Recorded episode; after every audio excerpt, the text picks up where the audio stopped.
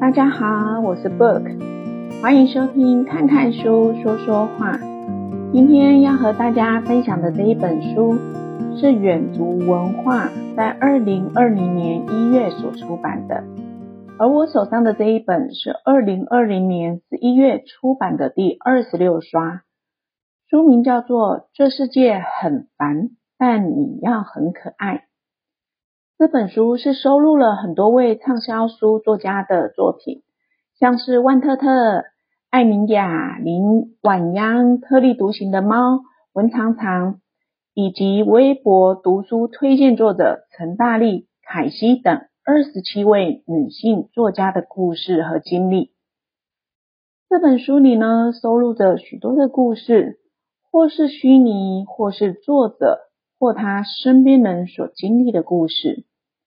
但故事里的某部分情节，真实的如同自己经历过一般，也应该是说，有些人真的就这样走过一段煎熬的心路历程，所以读起来滋味特别的不同，很能引起共鸣，并且激励人心，因为这才叫做真实。现在我就来分享书中的几篇故事吧。可爱不是任性，而是一个成年人的自我救赎。太多人在被时光硬生生磨掉光彩之后，活成了浑浊的死鱼眼，对世界冷漠，对美好麻木。这无趣的根源是内心贫穷，像是一场暗潮汹涌的心理饥荒，时时侵蚀着他们的心。而可爱是在阳光里。在小动物身上，在一份美食中，或者随意一件细小平凡的事物里，找到悸动和快乐，保持着对这个世界最初的好奇和敏感，有纯洁温柔的灵魂，又有世俗的趣味，才能捕捉到那些粗糙的心看不到的风景。生活已经够无趣了，而你。千万不要在无趣中老去哦！可爱的形象设定永远都不应该崩塌。一个人不管活出哪种姿态，都有人对你品头论足、指指点点。所幸啊，我们不必活得像谁，只活出自己的风骨和脾性，活得自恋，活得你奈我何。可爱没有年龄感。没有那么多繁杂复杂的东西，更不需要别人贴标签打评分。他自带独树一帜的个性，不取悦旁人，也不讨好世界。拥有安宁明亮的目光，也有抵御人生无常的金刚心。只有你不断强大，世界才能柔软；只有你可爱，这世界才能变得更可爱。所以啊，这世界虽然很烦，但你要很可爱哦。第一篇我来分享的是万特特所写的：“你为生活拼搏的样子真是太迷人了。”其实让大多数人感到累和疲惫的，并不是生活本身，而是他们生活的态度和方式。前几天在微博上看到一个年轻女孩贴出自己重新装潢租屋处的攻略，里面有不少值得一看的改装建议，经济实用又不失美感，获得了众多网友的好评。但也不乏一些这样的评论，里面写着：“又不是自己的房子，花那么多钱有什么用？真是浪费钱。”下班回去睡一觉，第二天早上起来就走了，画功夫弄成这样，能看上几眼？还有这一句，等搬家的时候，这些东西都带不走，便宜了别人了。后来这个小女生从容地在微博上回应他们，她说：“房子的确是租来的，但生活不是。”我花心思改造一个可以褪去一天疲惫的小窝，我觉得蛮值得的。我默默的在他的回复下按了赞。很多人动不动就喜欢质问，这有什么用？那有什么益处？哎，我把这一群人叫做倔强的实用主义者。他们喜欢什么都直奔目标而去，凡事要有真真切切的实用性。他们对过程中的小确幸并不感兴趣，说穿了不过是缺乏生活情趣而已。现在很多人过得不好，并不是因为没有钱，而是他们没有精气神，没有高雅的生活情趣。生活剥露出最务实、最粗陋的一面，在越来越追求实用化的背后，其实就是一个人对生活的渴望变得越来越干瘪。无趣像是一种绝症。连知识也解不了它的毒。事实上，实用的东西有很多，但是幸福感和希望感却很缺乏。年初的时候去外地出差，和在那里工作的大学同学一一见了面，好友重逢，把酒言欢自然是少不了的。我说：“我们这么熟了，别破费，就在你家里吃吧。”他看实在拗不过我，并邀我星期六去他家小聚。我买了水果和小雏菊，按照他给的地址，兴冲冲的跑去他家。他是和别人一起合租的房子，自己的卧室只有三平多。我推门进去，被简洁清爽的北欧风装饰吓了一跳。水蓝色的壁纸，木色的双门衣柜。灰色的地毯干净蓬松，简易的书架上整齐的排列着他平时爱看的书，在房间里的每一处都能感觉得到他的巧思。他递过来一个玻璃瓶，说：“花就插在这里吧。”我注意一看，花瓶上居然有他自己的涂鸦。他做饭的时候，我在一旁看着他。焦糖色的家居服，没有一处皱褶和毛球，指甲上没有花俏的图案，而头发依旧是学生时代的黑长直。毕业了这么多年，他的变化似乎不大，站在人群里真的一点都不起眼。但是啊，当你靠近他的时候，就会被他的精致深深的给吸引住了。生活的艰辛和工作的疲惫似乎没有侵蚀他的心，他瘦瘦弱弱的皮囊却透着一股无所畏惧的气场。或许美好的东西能抵抗生活中沮丧和困顿。一个人专注于审美、讲究生活趣味的过程，就是悦纳自己、滋养身心、重获希望的过程。依依是在某个知名的化妆品公司做行销，每天晚上她有固定两个小时的学习时间，写工作计划，还有做思维导图。而这个时段，他都会关掉 WiFi，收起手机。而且，当你和他聊天的时候，他会笑盈盈的直视着你的眼睛，仔细倾听你说话。意见不同的时候，他也不会急着打断，而是等你说完以后，轻声细语的说出自己的想法。好朋友的生日，他会提前标注在日历上，从来不错过。礼物会精挑细选，贺卡还是用手写的，并且会提前邮寄给在异地的朋友。他并没有现今人们对女神概念的标准配备。只是当大家把生活过成匆忙的流水席，在凌乱的租屋处凑合混日子，草草糊弄制式的工作疏于经营每一段交情的时候，他珍惜着每件小事，并且自得其乐，把一团废纸展开，阴云成山水画。过度追求实用，会让生活变得粗粝清苦，就像住在坚硬的水泥地一样，毫无质感和幸福可言，甚至啊会焦虑不堪。既然我们活着，就该体会到讲究生活情趣所带来的心灵愉悦。这种过程应该是自悦、舒畅，而且带着幸福感的。生活会用平淡消磨掉我们的热情，做一些无用但喜欢的事，适时的取悦自己，才能让你和强悍的现实打个平手。有趣的人，一碗白粥也能喝出玫瑰的气息。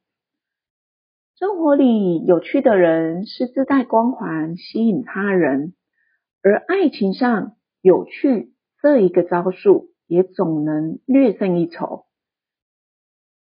接下来的这一段故事，也是收录在同一篇里的一段文章。故事内容是这样的。我就是想不通，他喜欢他什么呢？我到底哪里不好了？蝴蝶委屈的憋着嘴，擦掉眼泪，用力吸了口果汁。蝴蝶指指自己的肩膀，那个女生大概才这么高，腰是我的两倍粗，长得一点都不美，也没看出什么聪明伶俐。蝴蝶越是说越生气，狠狠跺着脚。姐妹们都知道，她追男神两年都追不到。如今这位男神被人轻轻松松的收入囊中，心里自然是不甘和苦闷，并没有阻止他那老不饶人的刻薄话语。他一吐为快后，得出结论。那个女生跟他在一起，肯定是俯首贴耳、逆来顺受的类型，所以鲜花才总是插在牛粪上。我们也起哄着说：“那你赶快去找自己的牛粪啊！你们公司的单身男同事也不少吧？”蝴蝶嘟着嘴说：“他们除了讨论工作外，就是球赛和游戏。”聚会时闲聊鬼扯了一个小时，还没有我在家看半个钟头的书获得的多呢。其实啊，除去偶尔的尖酸言辞，蝴蝶确实算得上是一个不错的交往对象。即便是素颜，也颇有几分张柏芝年轻时候的模样。而且她自学两门外语，喜欢读历史，没有公主病，也没有玻璃心。我看着他高挑纤瘦的身影，突然想起了那一句话：爱情这东西，有时候是一种感觉，和一个人是否优秀无关。见到蝴蝶的情敌是在朋友揪团的一次旅行中，那位姑娘的模样的确普通到让人转眼便忘记了。在朋友要求大家做自我介绍的时候，他笑着与我们打招呼说：“嗨，我是小北。”腼腆中透出一股活泼劲儿。我脑子里突然回想起蝴蝶的话：“他喜欢他什么呢？我到底哪里不好了？”是啊，我也在想，小北到底是哪里好呢？午餐的时候，大家准备烧烤。小北和几个男孩子一起把各种材料工具从车上搬下来，没有半点娇气，一边帮忙生火，一边笑嘻嘻的跟旁边的人聊起自己小时候到河里抓鱼的事情。在阳光下，他的笑脸散发出一种莫名其妙的可爱，其实简单又澎湃愉悦。吃吃喝喝热闹够了，大伙儿转移阵地到一旁去打牌。小北绑起头发，默默收拾残局，戴着塑胶手套捡起地上的竹签，把垃圾清理得干干净净，没有半点不耐烦。等一群人回过神要打扫的时候，他已经将东西归置的整整齐齐了。傍晚的时候，几个朋友讨论着路线问题，我们女生就在路旁的一家便利商店休息。我随便泡了一碗速食面，胡乱吃了几口。而一旁的小北在放好酱汁和调味料以后，认真的拌着那碗干面，又买了几袋小菜做搭配，并且把小菜伸手递给了我。他说：“只有素食面太单调了啦。”我看着他吃面的样子，突然觉得他那看似路人般的五官，其实也挺美的。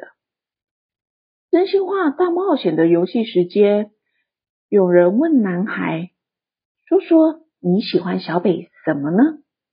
我立刻竖起耳朵，像是在为蝴蝶等待答案，更像是在为自己解答疑惑。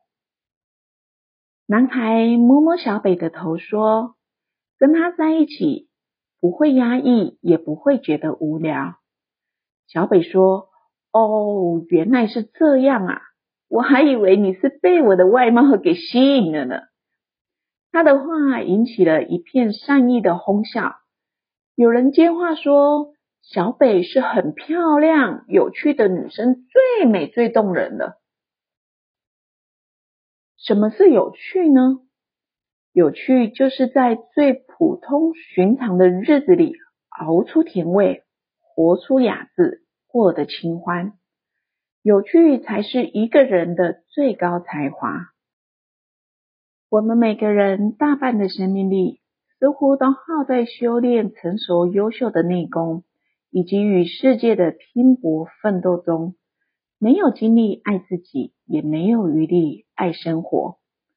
蝴蝶很优秀，却缺少了接地气的生活和对平常日子该有的热爱，少了对一切未知的好奇和对不同生活的尊重。你一直被教导要去做一个优秀的人，要内外兼修，要饱读诗书，还要仪态万千。可是从来没有人告诉过你要去做一个有趣的人，和如何去做一个有趣的人，将这无趣的世界活成自己的游乐场。工作赚钱地位的固然重要，但是生活应该是一个人的全部事业。真正奢侈的生活和你住在都市还是乡村，是进口食品还是粗粮野菜，并没有太大的关系。因为有趣的人不一定读万卷书，但是他们的内心是丰富的。即便是住在临时组合屋里，依旧有搭个花架种几盆花的情趣。他们不一定行万里路，但凭着一股对生活的热情与好奇，总能把普通的日子翻搅得热气腾腾。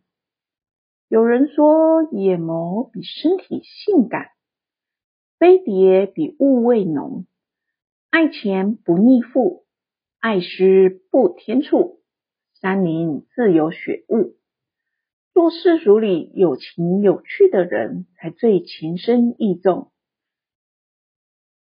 在这个多姿多彩的世界里，永远不缺少各式各样的人，唯独有趣的人可遇而不可求。和有趣的人在一起，不需要饭菜下酒，因为他的故事就够了，可饮风霜，可温润喉。无论是小北还是依依，或是那个改造租屋处的女孩，即便他们没有好的面孔。你却能透过他们单薄如纸的皮囊，看到背后闪亮的灵魂，看到他们生命的山川云翳，来去往昔。他们不是瑟缩在柜子里的珠宝，等着有人的垂爱，而是像自由行走的花，没有人能挟持他们的美丽。也没有人能阻止他们温柔从容的对抗世俗的粗糙，这样的他们真心特别迷人。接下来我来分享由艾小羊所写的故事：不买奢侈品的人如何过限量版的生活。一个人用的东西要买好一点。我去闺蜜许许的家，赫然发现她家的洗手间里放着一张舒适的大红色单人沙发。我问她是多的沙发没地方放吗？她笑着拍了我一下，说：“哎。”这可是我家最贵的一个沙发哎，故意放在这儿的，泡脚、发呆、看书都能坐一下。不过我没告诉我老公这个沙发的价钱。有研究机构做过一个调查，烦恼的时候最喜欢躲在哪里？很多人的回答是厕所。听到的时候觉得有点奇怪。然而，不知道从什么时候开始，一个人安静的待着就成了奢侈。想想也是，从小我们与父母在一起，或者还有三代甚至四代同堂，入校以后，双人、四人甚至八人宿舍都有。毕了业，进了进入了社会，终于脱离原生家庭。但大多数人还是选择了合租，因为租金便宜。过不了几年，我们恋爱、结婚、生小孩了，仿佛眨眼之间就变成当年父母的模样。上有老，下有小，一个人的时候总有罪恶感，好像推卸了责任，偷了懒。相对而言，厕所。是一个有冠冕堂皇的理由，可以一个人独处的地方。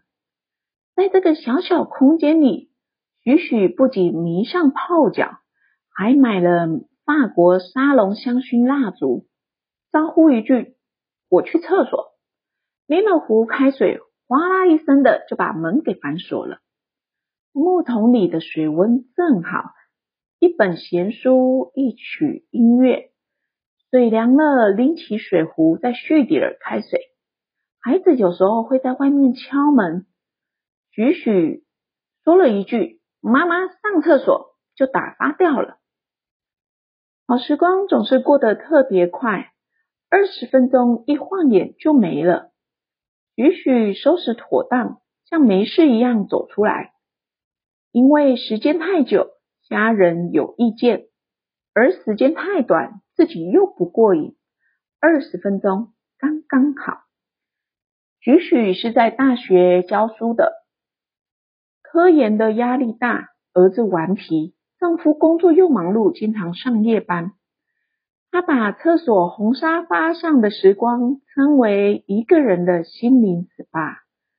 这样的悠闲空档，对于每一个繁忙的主妇或主夫而言，都是比名牌包更奢侈的地方。许许对我说：“一个人用的东西要买好一点，一个人独处的时候要奢侈一点，一个人静静的待着就是奢侈。”后来我去云南出差，见到老同学，她是单亲妈妈，她所任职的纸媒行业不景气。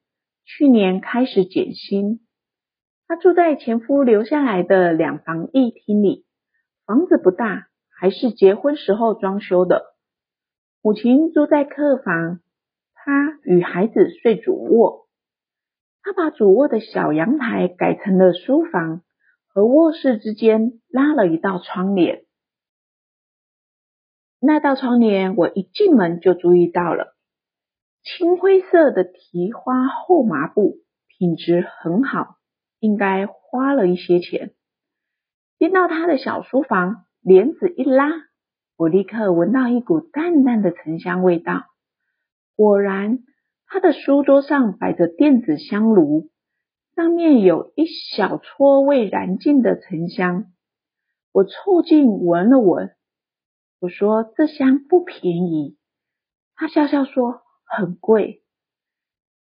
现在对我来说，最奢侈的事就是老的、小的睡了以后，我一个人安静的坐在这里，写点东西，看一下书，每天也就一个小时，不能熬太晚，因为儿子早上六点起床后就会来吵我了。阳光穿过晾晒在小阳台上的毛衣外套的缝隙，温暖的落在他身后的书桌。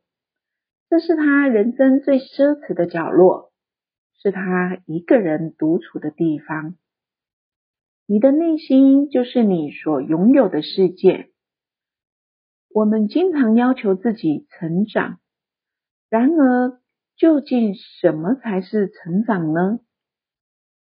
成长最明确的概念，是你曾经希望与世界磨合，你在意与他人的联系和交集，跌跌撞撞的走到一定的时刻，经历过被辜负、欺负，也有意无意的辜负、欺负过别人，慢慢的看清楚你所拥有的世界，再大也大不过自己的内心，于是你开始。低下高高抬起的头，放弃与世界的磨合及挣扎，心平气和的与自己相处。一个人独处的时候，你就是全世界。你刻意营造一个什么样的世界？忙碌、焦虑、不安、贫乏，还是平静、闲适、安宁、富足呢？对于许多按部就班走在人生道路上的人，一个人独处的时光实在太少，不知不觉丢掉了与自己相处的能力。我见过忙碌的职业妇女抱怨生活鸡零狗碎，他花很多钱买一件貂皮大衣，因为办公室里其他人也都买了。帮孩子报名补习班，因为社区里其他的孩子都报了，这些都没有问题。人类社会是通过攀比与虚荣求进步的。有问题的是，当他和我抱怨生活的时候，我们坐在一间安静的咖啡厅里。有一刻，我出去打电话，讲完电话回来，他突然拿出手机给我看，他问我。你觉得哪个颜色好看？我想给老公买个皮夹。我问他：“你一个人的时候都做些什么呀？”他茫然的看着我说：“满屋子，到处找事做啊。”你的喜悦就是你的自我。结婚以后，女人很容易集体意识过强，把自己丢得越来越远。自己用的东西随便买买，自己吃饭的时候简易打发，终于有机会一个人独处的时候，就赶紧做事。我们常常嘴上说要过有品质的生活，却又茫然不知如何跳脱凌乱的生活与有限财力的束缚。在我看来，始终愿意花心思与金钱在自己一个人用的东西上，一个人待着的时候，把自己安排的闲适而妥帖，每天挤出时间独处，哪怕不到一个小时，也要下狠心与喜欢的物件粘在一起，这些都是比买名牌包更奢侈生活。也是认识自我与自我相处最正确的方式。自我不是透过别人剖析，在他人判断中得来的，而是在最安静的独处时光中，放空、静听，清除那些不喜欢的，留那些喜欢的。自我是当你决定买一件自己用的东西的时候，不再需要询问他人的意见，顾虑他人的眼光。这时候，你的喜悦就是你的自我。这本《这世界很烦，但你要很可爱》里面的每一篇故事都很棒，很值得大家去阅读，去细细品味。但是因为时间的关系，所以这一周我就先分享这两篇文章给大家。下周，嗯，或许我还得用三周的时间，把几篇我想分享的故事读给大家听。而我没有分享到的文章，不是因为他们写的不好，而是人生总是得有所取舍。至于其他没有分享的部分，就留待你们自己去阅读喽。下周四晚上八点，我们再继续来听听。这些人，那些人的人生故事。谢谢大家今天的收听。看看书，说说话。每周四晚上八点都会上传新的分享哦。如果您喜欢我所分享的内容，真的真的邀请您按下订阅键，这样你就能收到每一周内容更新的通知，不会 miss 掉了。而本集节目的相关资料，我都有存在 FB 的看看书说说话的粉丝专页，记得要去搜寻哦。我们下周四再见喽。